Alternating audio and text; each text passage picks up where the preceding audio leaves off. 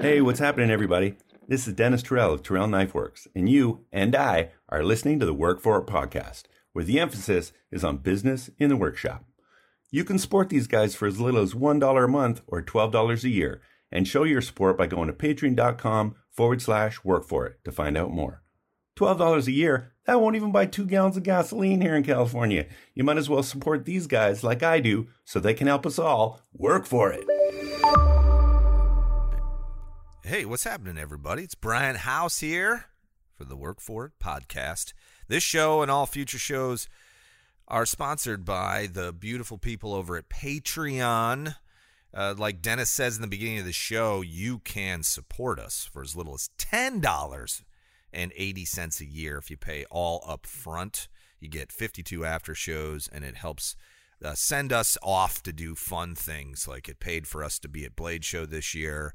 Uh, we rented a house, and a, a, bunch of patrons stayed with us in that house, and you know it's a it's a whole thing. So if if you uh, so feel compelled to uh, donate to our cause of talking about business in the workshop, uh, take a look at patreon.com forward slash work for it, and also look at one of our sponsors, Lawrence Lake, a Canadian, a man who had a dream, somebody who rose up out of nothing, out of the muck of the swamps of Canada. And he said, I want to become the maker, knife maker, supplier to the stars. And he created MaritimeKnifeSupply.com, where he carries the best of everything that you could possibly want to make a knife. So go check out MaritimeKnifeSupply.com from tooling to abrasives to steels He's got it all, and he ships every single day to can- from Canada to the United States. You can take exa- uh, you can take advantage of the exchange rate between Canada and the United States, and get yourself a good deal. And if you're interested in taking a look at uh, Coy Baker as a man, okay, he's the guy that started BakerForge.com and the mastermind behind all of these beautiful pieces of steel that are very affordable.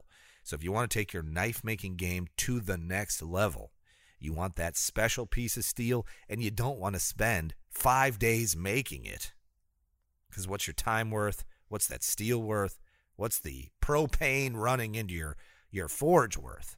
Check out bakerforge.com on all of their social media, TikTok, Facebook, Instagram, and YouTube and you'll see very quickly that these guys are masters at their craft and they have some awesome amazing pieces of steel that will that you could transform into a piece that you could easily sell for 10 times what you have invested in it. So, and I know this because I know many people who have done it. So, tech, check out bakerforge.com and get yourself in that piece of steel. So, wait, before you kick off uh, the music, Brian, I want to talk just very briefly about my mindset for today's show. Okay, what's going on?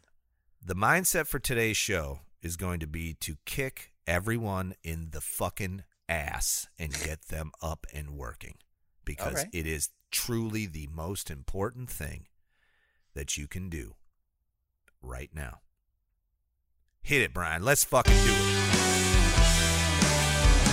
Yeah! It's work for it feeling good today, better than I have for a while. I'm recovering after Blade Show, and we're uh, we're just playing catch up in the workshop, and we're working on some new projects.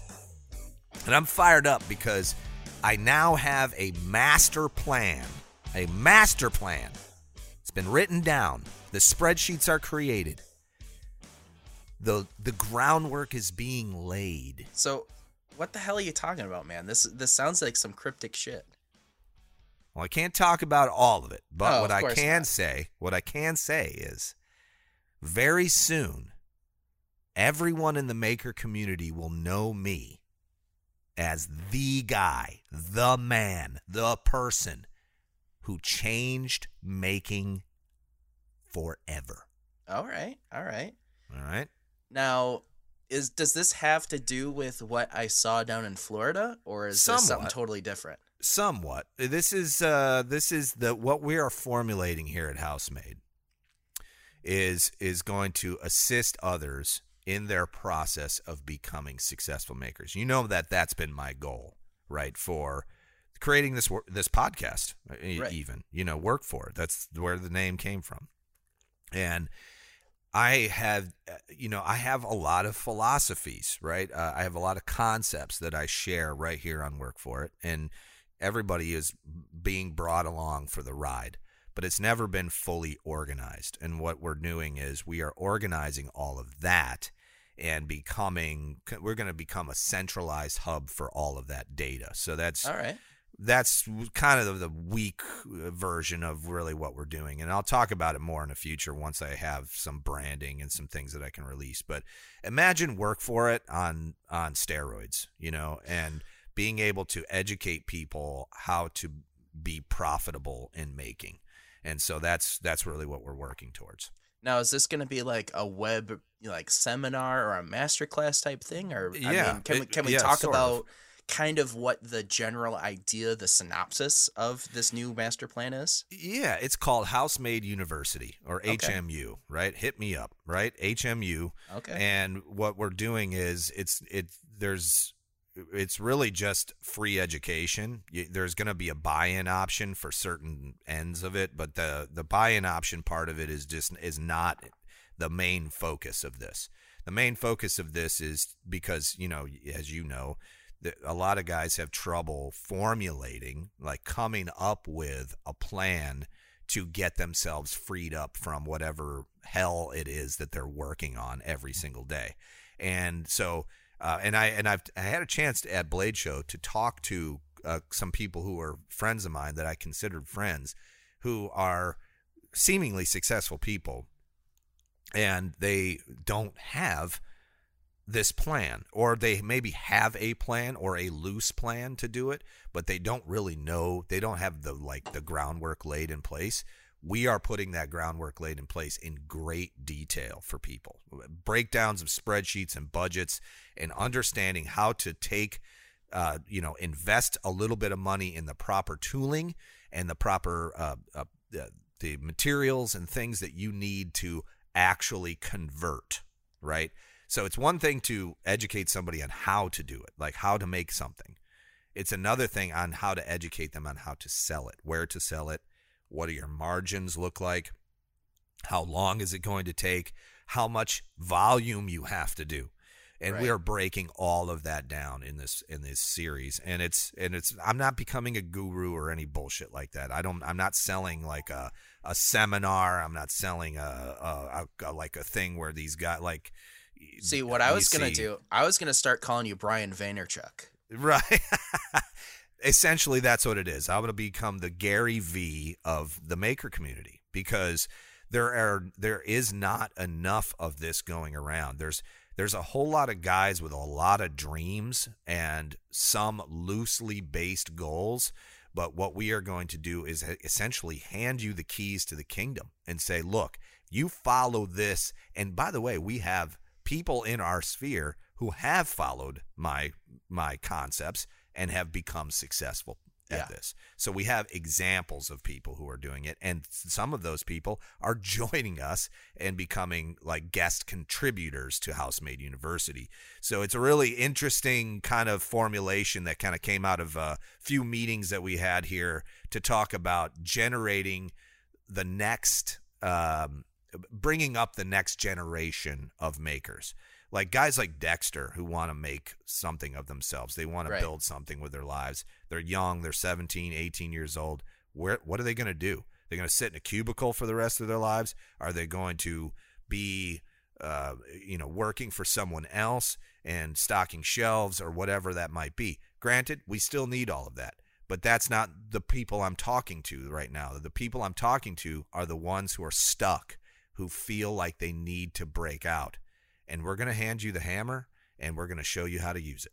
And that's basically what it is. So I'm excited about it. It's, it's probably going to take a few months to like get it really rolling. Um, but uh, we're we're working on that, and I'm I'm just I'm so excited about it. I can't I can't tell you. It's just it it's breathing new life because you know me. I like to educate. I don't have a ton sure. of pa- passion for like starting a, a physical school or a college or anything like that, but because I feel like people just don't do that anymore, or they do but they they don't. You know what I'm saying? Yeah. I feel like if I can build an online database where people can pull from and follow these specific steps and organize it in a way that makes it easy to follow uh, and essentially charge very little for it, if anything, then I think that we're going to make a stronger community around making, and that is better for all of us, the world included, society included. It it goes all the way back to something that I'm I'm listening to a book right now by Malcolm Gladwell, and it's called "I Hate the Ivy League."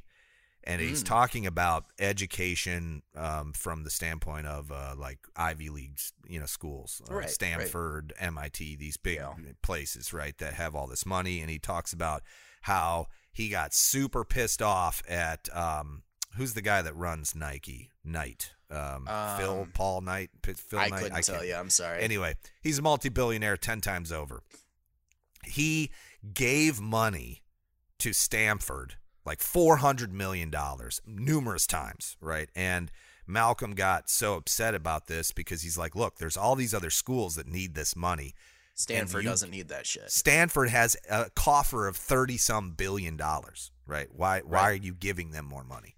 Right. And he uses this as a breakdown to write this book. And I'll give you the, the cliff notes. The cliff notes is think of society like a game, like a soccer game, basketball game, or whatever. If you put Michael Jordan on a basketball court, he can take the ball from the back court, run it all the way down, and score a point. Right. You agree, right? Yeah, I agree. He- He's he can do it, and Yeah. and he's known for that, and that's a that's the possibility in basketball. But you couldn't say the same for say a soccer game, right? There's all these things that need to take place before the goal. All we see is the goal. The highlight reel is the guy running up, you know, midfield, and man, he's making it. He bang, he kicks it in and score. It's a big goal. Sure, What sure. you don't see is the seven or eight passes that happened before that person got the ball. That is what's known as the the the the weakest link theory, meaning you're only as good in soccer as your lowest player. Okay. All right. Okay. And the reason why, the, and I'm going to tie this into the Industrial Revolution. The reason why, and did you know this, that Britain, the UK, was the source of the first Industrial Revolution.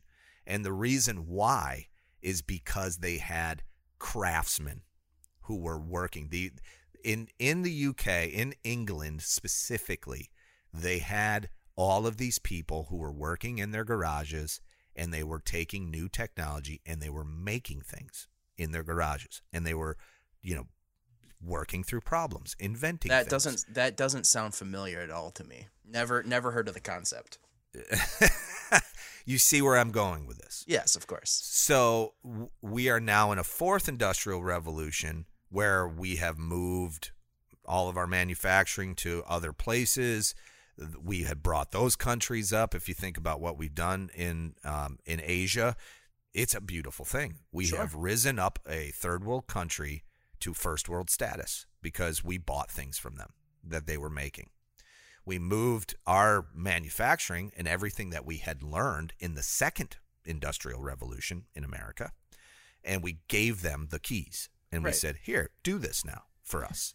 So Because now what you're we don't want to make it anymore. Now what Right. you're planning on doing is giving those keys back to the people in their garages. That's right. There it is. That's right. I, I see the whole tapestry coming together. If you look at history, it will lay it out for you. This has been done before. This is not an original concept. But now the difference is the difference between right now and the first industrial revolution is that we have the internet. We can now communicate effectively, efficiently in a matter of seconds. You could influence an entire generation by simply just getting them to pay attention to what you're doing. And you're going to do it because you're going to prove to them that they can fucking not do something that sucks. They don't want to have to work and do things they don't want to do so that they can put food on the table. I know what that's like. You know what that's like, Brian. Yes, I do. That's why you're on this podcast. You worked your ass off for a huge corporation and got fucked every single day, and you had to take it. Yep. It was just the way it was because you had to put food on the table. That's how it worked.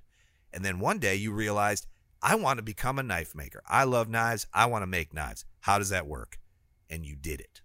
So now you did it using the, the old tried and true experimentation, right?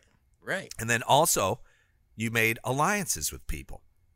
You learned from your father, who's a is a master salesman.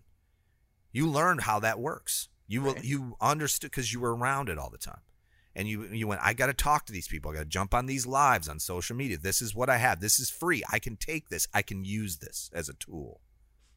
And now you rose up in that in that period of time, and now you're a full time maker. And I, talking with you over a Blade Show, you blew my fucking mind, man.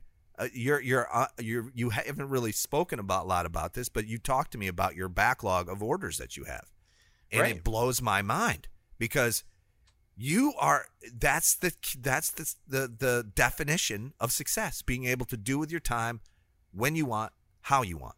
That's it. You did it. You achieved it. And you did you achieved it at much younger age and i'm sure there's more you want to do. But just think if someone said to you hey brian you're working at target you're stocking shelves you're making 10 bucks 15 bucks an hour whatever it is and here's a uh, a series of videos and walkthroughs and spreadsheets and and business models based around making. And uh, here's how like 10 other people did this. Um, so maybe this could help you. And Yeah, oh and- by the way it's free. You can you can just have this for free. Yeah, that's huge.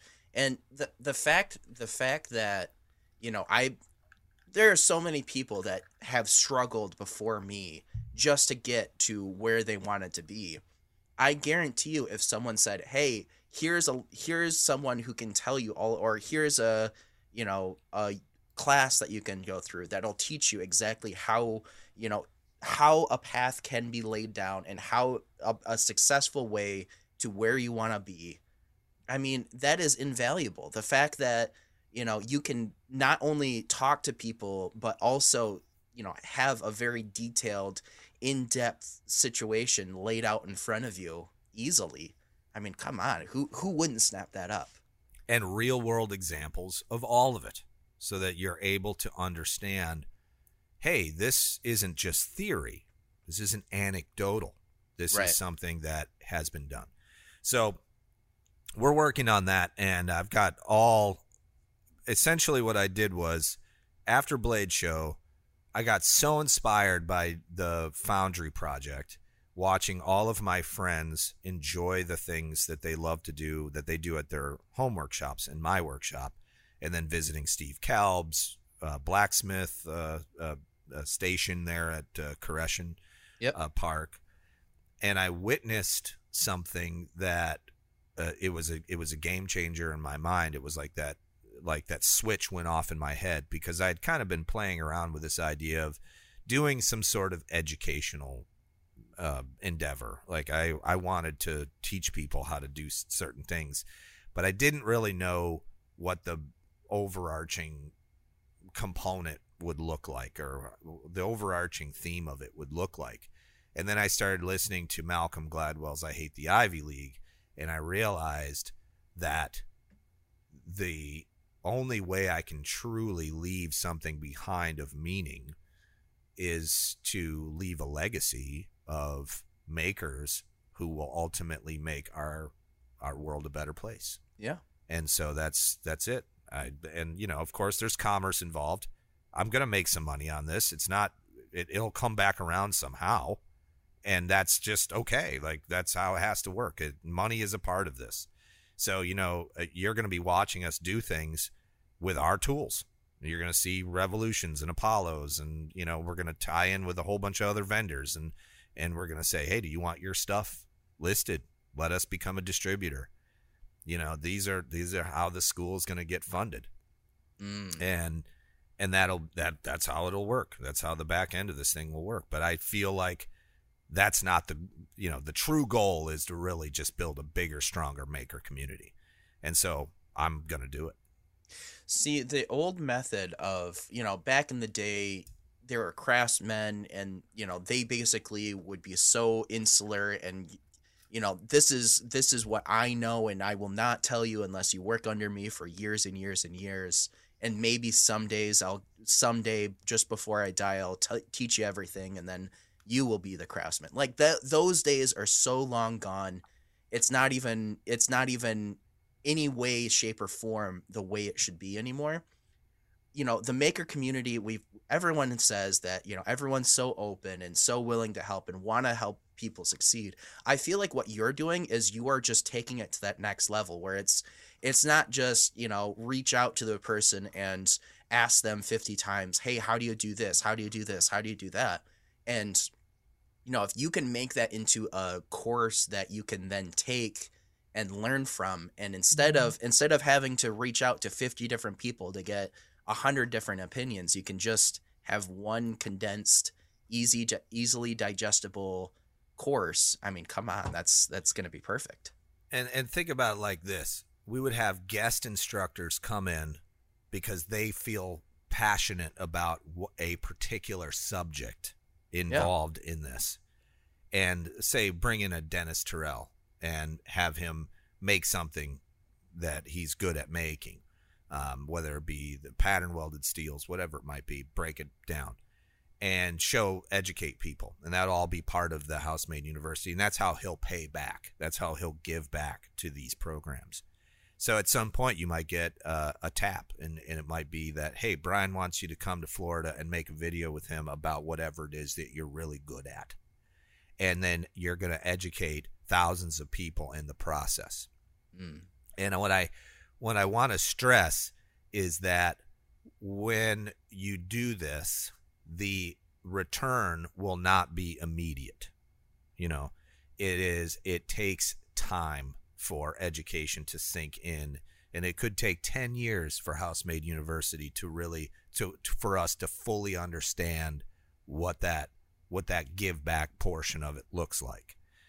And I'm okay with that. I'm dedicated to that process because I know that we're going to build a stronger, a stronger uh, society of people who believe the same things we do, and that is that staying busy, doing work with your hands, being a master craftsman or even a journeyman craftsman, whatever it might be, is an important part to making the world a better place.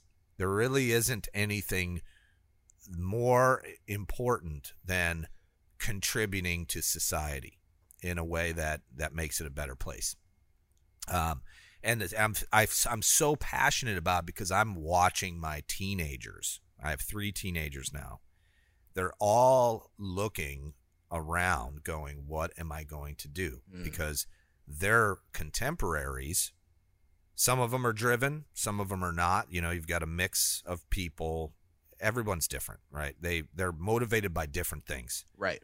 Some people are motivated by look at what I made today. You know, like like you and me, we make something, and what do we want to do? We want to show it off, right? right. We want to show the world. We want to we want to put it in front of the world, and we want the kudos. We love it when people pay attention to the the things we make. And Brian, that's great. I love your knives, or you know, hey, your grinders are great, or whatever it might be. That's why we do it ultimately, you know. And uh, some people are driven by things. You know, they want nice cars and a nice house and all this. But then there's a whole nother section of people who are not motivated by much of anything. Mm. And I'm sure you know people like this. Yes, I do. Who are very content with just about everything. They could, you know, the the wind changes direction and the, they'll go that way too. Mm. And that's okay. We, the world needs all those things to to to turn right. But what I want to do is say to that guy who's not motivated by much, and say, let me inspire you, give you a path, show you that you can achieve these things. Because sometimes all it takes is that seed to be planted for them to see what it's like to make something. Like, you have you ever, uh, Steve Kalb uh, gave that great story about that guy who walked up to him. He said he was like this six foot five, massive dude, looked like he'd just gotten out of Gold's Gym and he's staring at Steve make that snake that we made when we right. were at his smithy. And Steve was like, "Can I help you?" you know, like what the hell? And the guy says, "You don't remember me because I was a lot younger, but when I was 14 years old, you gave this demonstration, and I stood here and watched, and you let me hammer on some steel, and then at the end of it, you let me take that snake home." And he's like, "I am a welder and a fabricator now." Wow. He's like, "I'm 25 years old now." He goes, "I'm I'm I'm a I'm a metal worker now because you took 20 minutes and showed me something." Right. It's so surprising. Like there's so many there's so many stories like that where, you know, you don't know what your passion is and you you're you know, you're a person is just floating through life trying to Yes. make ends meet, having dead end job after dead end job and, you know, working for the man and hating every moment of it. And just, you know, have the ability they have the ability inside of them to go on to do great things, but they haven't found the thing that they want to do great. Right. So And it's- it's because of it's it's of one problem, and that's exposure. Right. People are not exposed to much anymore. If you look at like social media trends, what everybody's watching on TikTok, these like, you know, 10 second, 15 second, Sure. 30 second little clips, it's uh it's lazy education. It's Right. uh lazy entertainment, I should say, not education. It's like um it's like uh, uh, invoking an emotion by watching somebody do something clever or stupid or whatever it is. Okay. It's it's junk food. It's junk you food, know, yeah. There, Junk there, a entertainment. you like a long form educational thing, like a knife maker doing whatever on YouTube, where they can take thirty minutes and really dive into it. That's like having a proper meal. Watching the Bing Bang Boom, like the forging, the you know the whatever heat treating, where the you know flame goes. That's pretty stuff, but that's that's like the chips on the side. That that's not. It's fun to eat. It's fun to consume, but it's not real. Like you're not gaining anything from that. Right. It's it's almost has a net deficit, right? Because it's it's taking away from you. It's taking away from your value most valuable commodity and that's your time. So what we need to do is simply through exposure teach these people, show them, "Hey, have you have you ever wanted to make something like this? Well, we're going to show you how. And we're going to show you all the things you need to do it. And we're going to show you what you can use to do it and what you should use and all these things. And then climb up that ladder together with somebody. And these videos will live on long after i'm gone. And there'll be people will be able to watch them and follow along. Because you know you've got these like key innovators in education that were uh, very powerful in my youthful time which was uh, jim henson uh, bob ross Bob Vila. These guys all did educational television that we were exposed to back in the day in the in the 80s and 90s and they were very they inspired us to try things. Whether or not I didn't become a painter because of Bob Ross, right? Uh, I didn't uh, I didn't be I worked on a house because of Bob Vila. You know, Sure. I wa- I watched this old house and I watched um, him and Norm and those guys work on a house, and I wanted to do that. That was inspiring. Now, you said that you didn't paint because of Bob Ross, but I guarantee you there's thousands and thousands of you know full-time Mm-hmm. artists who got their start because one, you know, Saturday morning they watched a Bob Ross and they just That's fell right. in love with you know, oh my gosh, that that has just lit a passion inside of me and now I'm going to start painting on the walls and get yelled at for it, but Yep. someday that will turn into, you know, who they are now. Painting I tried painting. I, I actually studied painting in in college, and I have a few of my artistic works up in on friends' walls and things. But it wasn't for me. But what it was doing for me was it taught me color theory. It taught me how to blend paints, and it taught me how to stretch canvases, make uh, stretchers, you know, things like that. It it, it was exposure. Okay. And so what we're trying to do is we're going to create this this educational, free educational uh, thing for people and expose them to a whole lot, but then also take it full circle and add the business component to it. Because you can sit around and make fucking dream catchers all day long, but if you don't know how to sell them, You're just going to have a room full of dream catchers. yeah, exactly. So we want to show people like, Let, let's let's walk you through what it looks like to make a knife all the way through to the end. You know, all the way down to putting the sheath on it and everything else. And then we're going to take that knife and we're going to figure out how much it cost us to make it. And then we're going to figure out what it takes to sell it and what how to price it. And then what's that margin look like? So we're going to take $50 worth of materials and turn it into a $300 knife. Right. And then we're going to do the ROI on that. And what does that look like? And then how many do you have? Well, I mean, we can go Yeah. down the rabbit hole. Exactly. Now, how many do you have to sell every month, and how much time did it take you? Okay, at the end of the day, you got like four hours invested in that, and so uh, your you know net return is fifty dollars an hour, and what does that look like? And all of these all of these pieces of education are going to hopefully inspire a whole new generation of people to come up in the making world.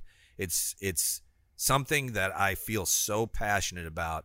I'm willing to dump every bit of energy I have into it and money and time and I will I will just do it. It's going to happen. So I'm excited about it Brian and I I I'm so glad you're coming along with my on this journey with me because you are one of the people that we will cite as example on how this worked. You know, that you took some advice from me and then and, and deployed it through a lot of hard work and Yeah. risk to become who you are today and who you will be in the next five years. So Sure. I, I really uh, love that you're on the podcast. I hope you know that. I loved having you down here in Florida with me and seeing you at Blade and You working loved with you you. loved having me down there, but you didn't love the sickness you got. Ah, it's all right. Everybody got, you know, when you go to something like Blade and you shake as many hands as you shake, and all those people either had to get on an airplane or whatever, you know, somebody's going to get sick down the line. It's fine. You know, so you're we- saying we- I shouldn't have licked all those doorknobs? the, stop licking doorknobs. Oh, Step shit. one. Sorry, this is man. Housemaid University class number one. Bryan Kohn talking about don't lick doorknobs. Don't oh no, I thought it was the proper technique and how to lick a doorknob. Oh my God. Jesus. Brian, don't lick doorknobs. This is not good. So, anyways, my, I've talked enough. Brian, uh, what, uh, w- this week, you're recovering from getting back from Blade, and you also you had you were ill. You had some Yeah. i- illness and whatever. I but still I am. noticed Yeah. you're still you're getting over it, but it, you're back on the saddle, I assume, because you've got a backlog of orders. So this week has been hit and miss. So, you know, I was talking about last week how I made that QMI experiment and then I made one knife in a day type of experiment just to, you know, try to get back in the in you know, I was inspired from Blade Show. Well, the problem was is that I've had this upper respiratory and basically I'm I'm coughing all the time, head cold, headaches, fatigue. The fatigue is the big part it really feels like all of the all of the symptoms of COVID, except I test negative for COVID. So I don't know Yeah. what the hell it is. It's um it's you know, It's Conevid. it's COVID. And so I think I think part of it is I haven't been sick ever since the pandemic. Like I've been Oh. I have been completely healthy this entire way through. This is the first time that I felt sick in probably, you know, two, three years. So I, I almost think that maybe it's just the fact that my my system is not used to this bullshit going because back in the day we would get sick every couple months and it was just kind of like a one one day thing or a couple day thing or maybe a week if it's you know absolutely terrible. Well shit if your body isn't used to that anymore you you lose whatever that is in you i think maybe it's just taking a little bit extra out of me because you know my my immune system is not used to this shit. So basically long-winded way of saying i've had a couple days where i've been completely like bedridden. You know i've you know I, I worked really hard for two days and then the next couple days i've been completely down and out. And then a couple days i would do chores around the house until i got exhausted and you know just kind of like i've been i've been feeling really awful last this last week. Luckily today and yesterday yesterday i got a couple hours in the shop today i got more um so i've i've started on a couple flay knives and uh, this um knife that we started in your shop you know i've, I've been kind of working on those things but i haven't Dexter been able finished his. The one I know. that- I've I've been yeah. seeing that. He was he was kind of sending me updates. I love to see that. But yeah, uh, I you know, too. I went in a very different direction with it, where my it's it's thinned out like the the distal taper on it is extreme like it's it's wafer thin at the tip it's pretty crazy and then i also today i was just like screw it you know i've got this thing heat treated put my stamp in the side. This is this is an experiment. Let's do something more experimental on it. So i decided to do a um, s grind on it. So i took my i took my 12 inch wheel and i just kind of freehand put in the s grind on it which is kind of difficult. I, I I've tried it once or twice, but I've never actually finished a knife because you know you do it and you like you bump something it looks bad and you ride that bump the wrong way and all of a sudden screw it let's throw this away. This yeah, is no good. Yeah, it can But- go south quick. oh yeah. But um you know i just kind of figured you know this is kind of a low impact not a whole lot of you know it's not like i'm running a marathon here grinding on this thing. So i can stand here for a couple hours and really finesse it in. So that's what i did and um you know i'm, I'm kind of experimenting with it. I i did the gator piss for a couple hours and then i would i would polish the inside of the s grind to do like the black like the thing looks black except for the s grind is shiny in the center. I thought that looked Oh, kind of cool fun. so I'm, i tumbled it you know i, I kind of just i'm just totally going off the ra- rails with it. So that's kind of been my my week. I've been doing a lot of chores. I've been working on you know not a whole lot because i've been kind of i've been in the bed and on the couch for too damn much Well, I'm glad you're using some of this time to experiment. I think that's important, you know, because you can kind of get into a groove where you're doing the same old thing. You Yeah, Know? And yeah. The, if the, that experimentation time leads to so many good things in in your journey of becoming a craftsman and, and Yeah. a, a better maker. So yeah, that you need that free time, that play time, and it's good that you're giving yourself that time. And maybe it was self or sort of uh, sickness induced because you Yeah. had no choice. But yeah, that's that's that's good, and you're doing. It sounds like you're being productive. And, well i'm trying to be as productive as my body will let me right now but what's kind of funny is i'm listening to myself I, I sound like i've been smoking a pack a day for like five or 50 years or some shit and it's just Well, because i've been how I got coughing for like three freaking weeks or two weeks or whatever it's been Yeah, that's how I got this beautiful voice. Lots of uh, you know, tobacco abuse in my Oh. early teens and twenties, and then um, actually, I've I always had the, this voice, but uh, it's, and, it, you know, it's like one of those things where uh, I always wonder. Did I get this scratchy voice, deep scratchy voice, because of the smoking or whatever? And I, I listened to my dad, who never smoked, and he sounds just like me. So I yeah know. There you go that's what it is So, so, um, well, that sounds like a good week for you. I mean, uh, opposed to being sick. I mean, that's that sucks. But you know, What's at least funny- you're making. you know Do. everyone says you know i wish i could have a week off where i could just lay down and do nothing it fucking sucks Yeah, I hated it. Yeah. And it's just like I feel so, so unproductive, and then I'd get up and I'd try to do something, and you know I'd I'd get up and try to do the dishes and have to stop halfway through because I'm like falling. yeah. Oh, I have the fatigue too. It's and I didn't get like the traditional like respiratory stuff that you got. I just got the fatigue, and so did Dexter. Like he's just dragging ass. We're all dragging ass, and it's fine. But I know, feel like, so bad that I I gave that to Ah, all it's you not, guys. dude. You can't. You, you- like I said, you can't. You can't take ownership of it because it's, it, it wasn't your fault. So, Yeah. but uh, but hey, you know, so I um, one of the projects that I've been working on. I don't know if you've been following along with the Delta drill press that I got uh, on Facebook Marketplace.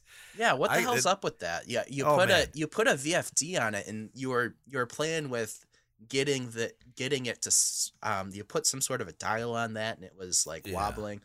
I I didn't do a full deep dive on it. I had plenty of time because I was on the couch the whole fucking week. But Yeah. Well, I, I, a saw it. I watched the one post on it.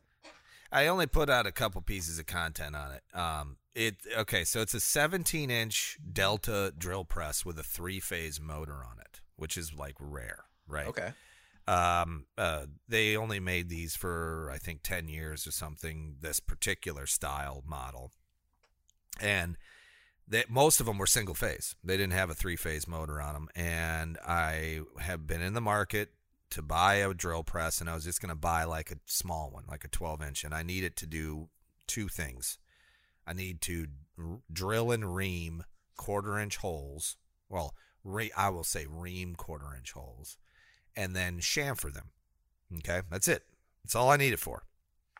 And uh, I and then I'm like looking and I'm watching. You know, of course, you know, like how you do when you're going to buy a new tool, you go on YouTube and you start looking at, you know, Right. whose version of whatever. And Project Farm, I don't know if you've ever watched any of their videos, but they do like comparison videos on, you know, what's the best wrench, what's the best best drill press, you know, all this stuff. So I watched their best drill press one and the when, you know, the Wen uh, product that's sold on Amazon, W E N Yeah. the orange and black uh, tooling came out as like the best in that size range.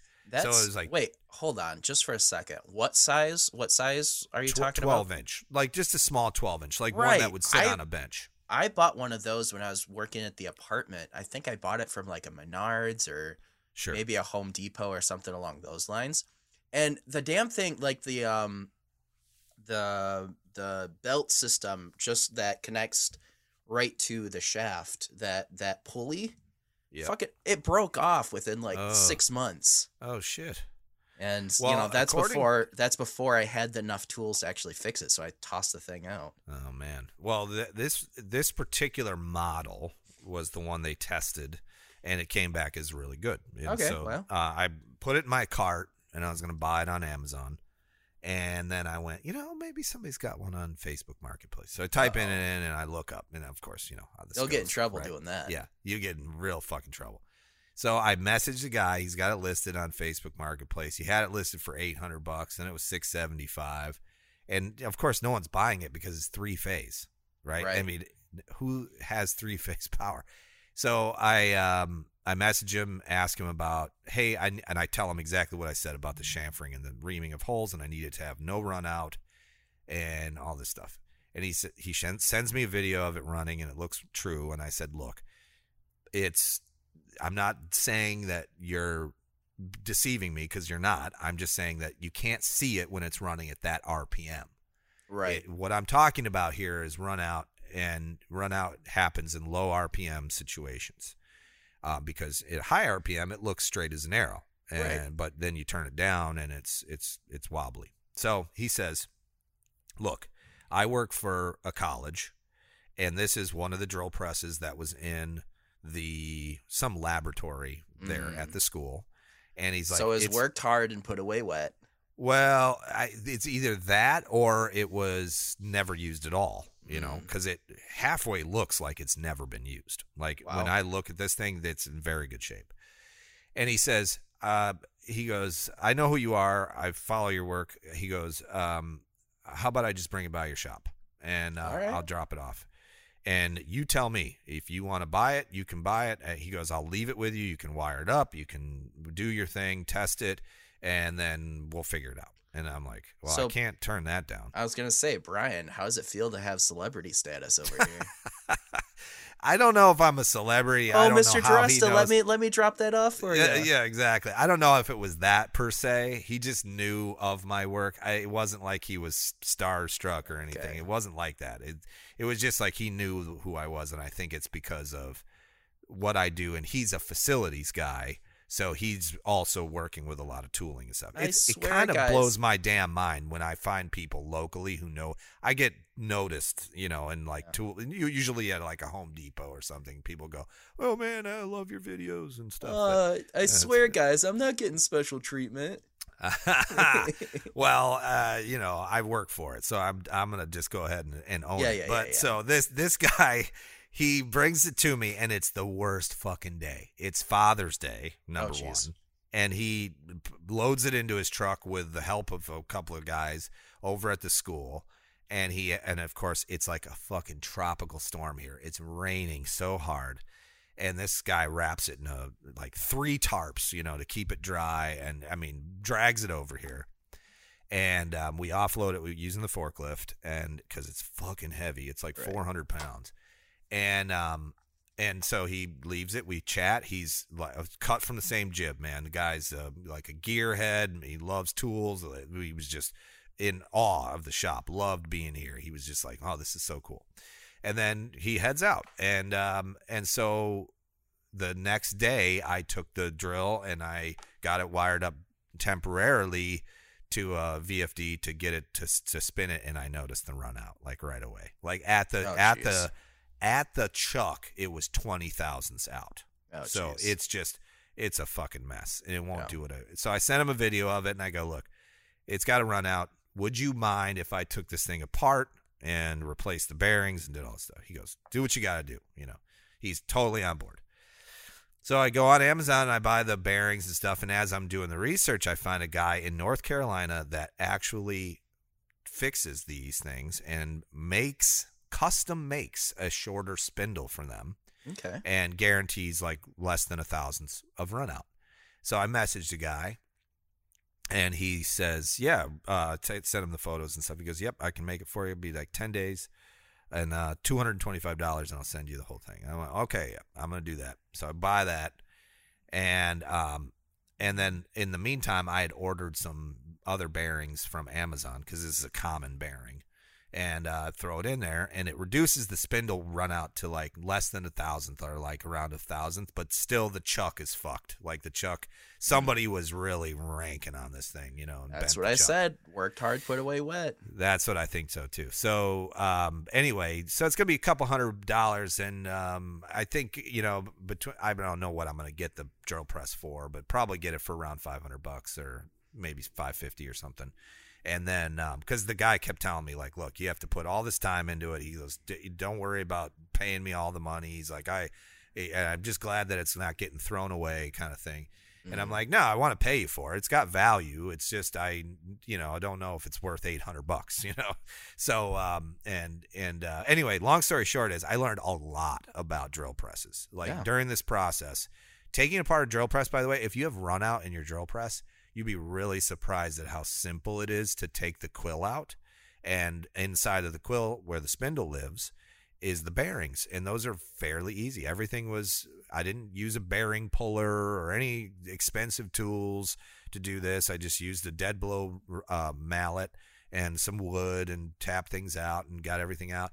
And i mean i'm confident that i'm going to be able to get this thing down to a thousandths run out or less when i'm all said and done. So um, and the reason is is because we're we have one operation on the knife work that we're doing here that we cannot CNC the chamfers on these holes and I'm sure somebody's going to tell me that there's a way to do it and all this stuff but we use the holes as a means to hold down the blades to the pallets while they're being machined so they cannot be machined. So yes, I know that I could of course do a third or fourth operation pull the bolts out one by one and have the machine do it. But Yeah, fuck that. that. I don't want to do that. I want And to just also, put them like, on my machine. How easy it is it to put on a little chamfer bit and just zip zip it? Like it, Wait until no you see this, Brian. I found the coolest fucking thing. So McMaster sells what's called a piloted assisted chamfer bit. Okay. And what it is is so if you can imagine like a standard single flute chamfer, which is kind of like the one it looks like a funnel, but it has like a hole in the side. Okay. And yeah, yeah, you've yeah. seen those, I'm sure. And and it's like that, but at the very bottom is the size of hole that uh, like an o like a round, you know, piece to the chamfer that's the exact size of the hole that you're in. So it's guided, meaning it can't wobble if that makes Mm, sense. Okay. yeah. So as that as that pilot goes down into the hole and you set a stop on your drill press, you get the same chamfer every time. There you go. Which is what I wanted. Okay. And McMaster sells this now. I should uh, uh, uh, receive this today. And so I'm going to test it out and see. And then Now also, I we're just- using a carbide uh, reamer to get the hole the right size. Now I understand why the run out on your drill press is so you know such So a big thing. Because if there's if there's wobble there, the whole piece is going to shift around wonky and ugh. You got it. You can't Now have any it. wobble when you use this, right? So, because if it wobbles, then you, the whole thing moves, right? Yeah. It, even a, even a thousandth of an inch is going to be like a push, like it'll mess with it a little bit. But right. I'm I'm confident that we can do it. You know, get a very very clean, good uh, chamfer on this hole. And meanwhile, I'm in this process, right? I'm looking, doing a deep dive into what it looks like because I'm spoiled. I have a mill, right? I even before I bought the CNC, I had the Enco, right? The little the you saw it. It's the little um, single spindle. Uh, looks like a drill press, but it's Right. a mill. And I'm spoiled with that thing. You know, it's it it is a fantastic tool, and I still use it every day. And so I'm now using a drill press, and of course, I'm going to come up with some tooling that'll that will assist knife makers in particular on how to do this process.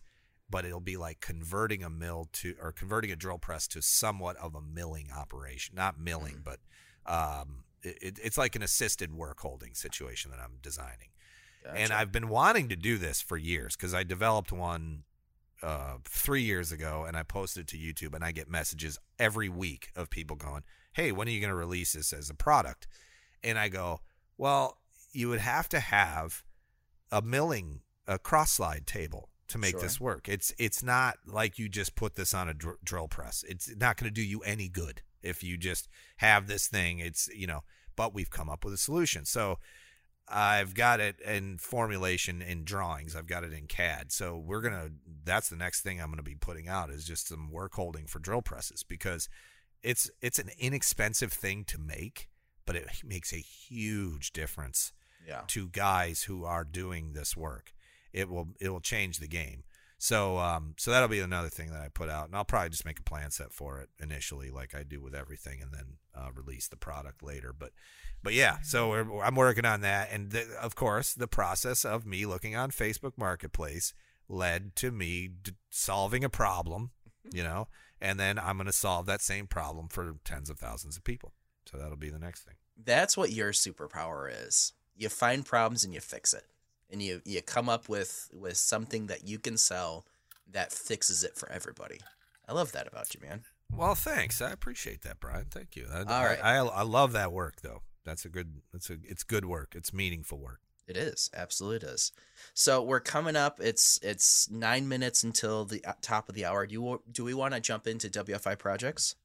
Yeah, I, I pulled up a couple uh, before the show started that I wanted to talk about. Um, Give Germs Metalworks. Germs Metalworks. My old man Germ.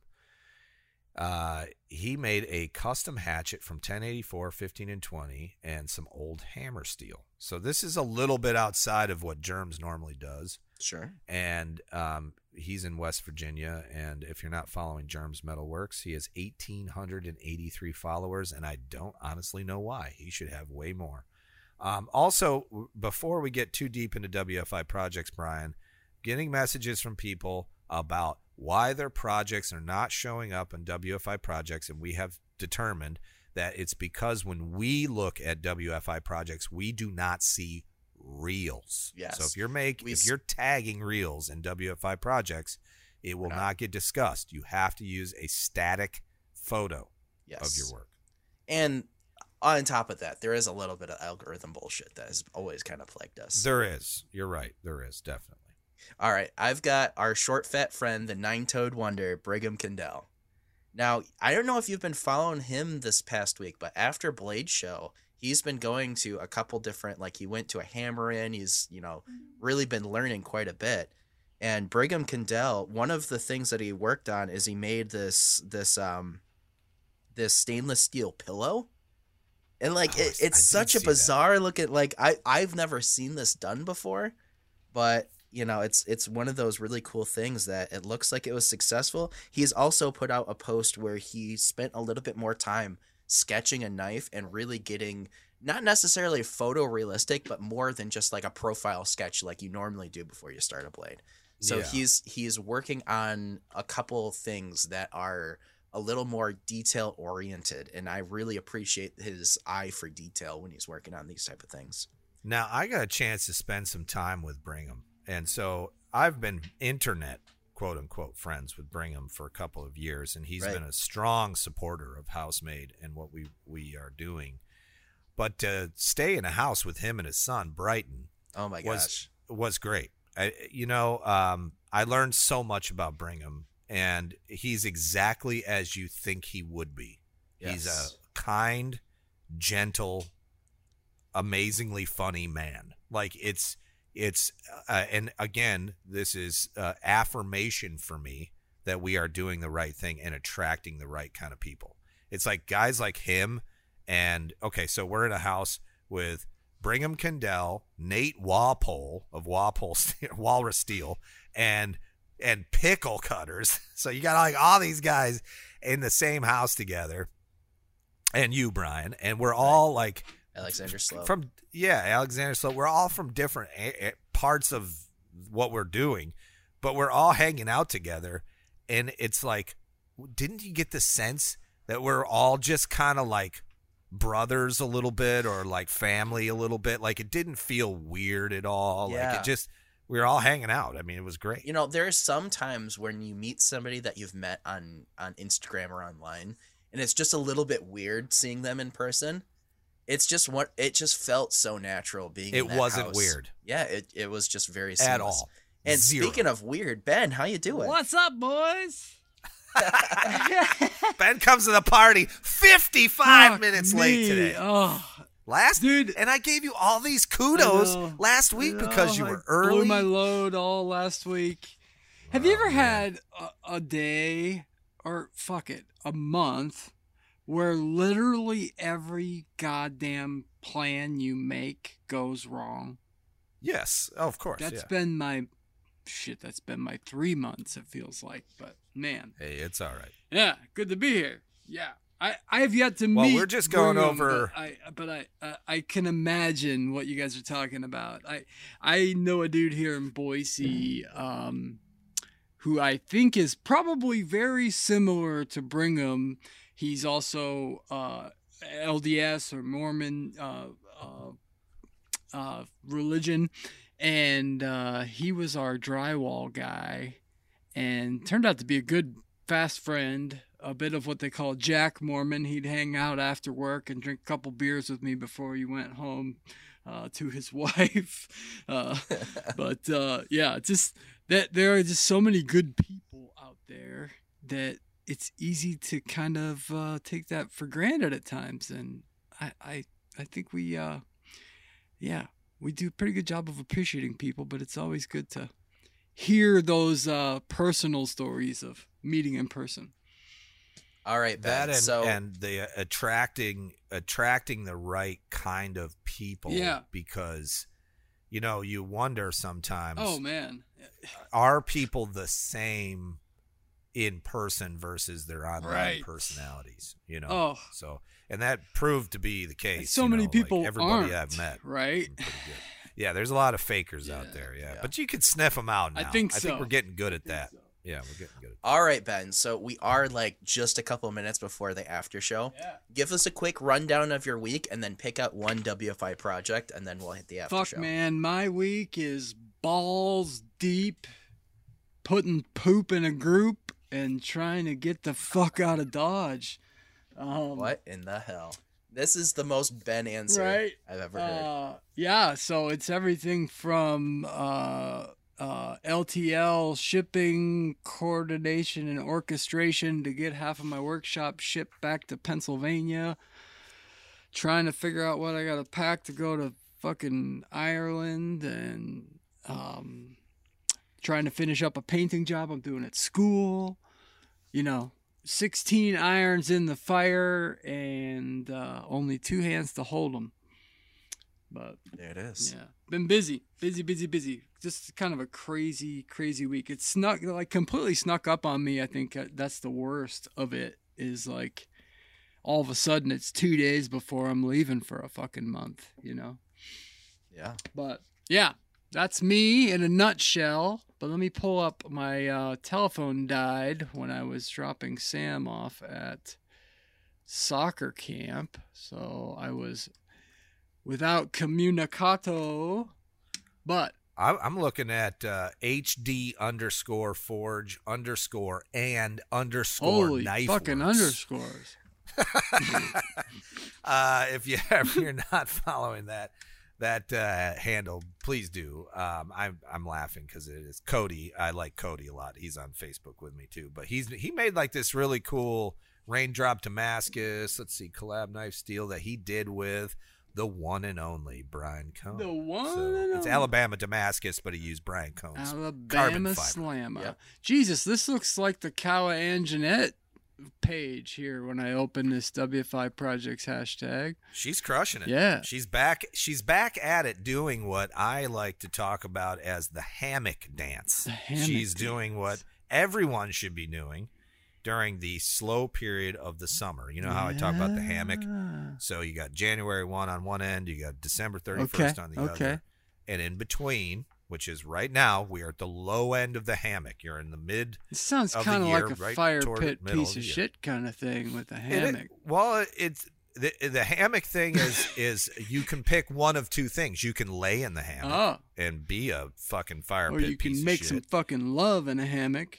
That'd be kind of You could tricky. do that though, too. think, right? or you can market hard during this time and gain those sales during this low period. And then it's going to ramp up come October November when we hit the holidays again. I like so it. just remember you're in the low end of the hammock. What are you doing now to prepare for what's coming inevitably and that is the holidays. Yeah. So Get your shit together. Get your poop in a group, as Ben says. your As- grandpa's- Actually, the first time I heard poop in a group is Trent. Oh, really? Trent used that term. That's funny. Yeah, that's a. It's kind of a military. Is term, it okay? yeah. I- yeah. Yeah, poop in a group. It's a So- PC way of saying get your shit together. Get your shit together. Um, that's right. Well, cool. Yeah. Clearly not your grandfather's banana hammock, but a hammock nonetheless. um, I so I haven't looked at the WFI Projects hashtag on a computer shit in a long time. And is it true that all I can see are the top posts for that hashtag? Uh, no, no, no. You can see everybody now. They on the computer anyway. Uh, Um, I don't know where but, to go to uh, see that because I don't even have any. If All right. Well, maybe let's let's put this thing to bed. Bryan, do you have a dad joke we can get out of here with? Hey, I got one. Ah. where, where do you where do you keep your dad jokes? Where do you keep them? In a database. In a database. Ah, I got it. I think we might have actually used I know that one, one. on this show at one point. I got, I've got one for you, man. Okay. How do Go you for make a Kleenex dance? Oh, you put a little boogie in it. That's it. Classic dad joke. You know, guys, I used to hate facial hair, but now it's growing on me. Yeah. You got the tuba. Whoa, All right, that's the enough of that. All right. That's it. Ugh. That's it. All right. So, um, we normally would have a question uh, in the Patreon uh, back end of things, but we don't. Well, geez. So there's we ask them to again. pay us this is and give us questions, and they're failing. yeah. So I I uh, w- what we're gonna discuss in the after show is I don't know. What do you guys want to discuss during the after show? What would bring value to the community, the patron community? Um. What about uh, what about what about if we talk a little bit about um, cost estimates? It sounds boring, yeah, but you're or right. Paint, it is Man. or definitely paint something drying, that needs to be. maybe. If there's if there's ever an ad to get on our Patreon, this is it right here. right. If there's ever an ad to not feed us with What do- questions at the end yeah. of this What thing, if, I because got it. that's What if we key. discuss all the cool free shit we're gonna send to our patrons? But we Oh. never do this. See, this is the problem. We, we Quiet, have this. we always have all these grandiose ideas, and then they never oh, come to Well, anything. I was that's hoping maybe problem. more people would sign up if they thought they were getting a bunch of free shit. That's the problem. You can't, you gotta under promise and over deliver, not over promise and under deliver. It's the opposite. So, oh, anyways, we'll figure out something to talk about in the after show. But we do have new patrons. So, you guys ready for this? We have a few new Yeah. patrons. All right. Um, I, this will bring me to a um, this will bring me to a good topic actually uh, for the after show. So we have Ryan of Gnome Hammer Forge. Mm. I don't know if you guys He know Ryan, on, but he is uh, doing some pretty cool stuff. was he cool just stuff. on Hustle and Grind or somewhere he was on? Or yeah, I think you're right. Yeah. Anyway, go ahead. Um, and then we got Dave Pratt from Bonds Creek Knives, and, and I'm going to talk about Dave's work in the after show. No. Um, and I'm going to tell you why I bought one knife at Blade Show, and it was from Dave. Ooh. Um, and I'm going to tell you why. I'm going to break it down in the after Break show. We have Shane Hicks. Shane Hicks joined us, and Dan Roha, Rohi, Rohi, R O H E. So four new patrons, and our active patron list is now up to 138. Who's going to be 139 and 140? I don't know, but I hope you would consider doing that. All you have to do is go to patreon.com forward slash work for it. And for as little as $10.80 a year, you can get all of the value. In the after show today, what I'm going to talk about is why I bought a single knife from a single maker at Blade Show when I had access to all of these other makers. And why did I buy from Dave Pratt and not from anyone else? And I'm Like going to tell you why. Mhm. You weren't selling at Blade Show. Oh, right. So you, it didn't you matter. didn't you didn't brown bag it, huh? You didn't find the I did not. didn't find the corner he was working.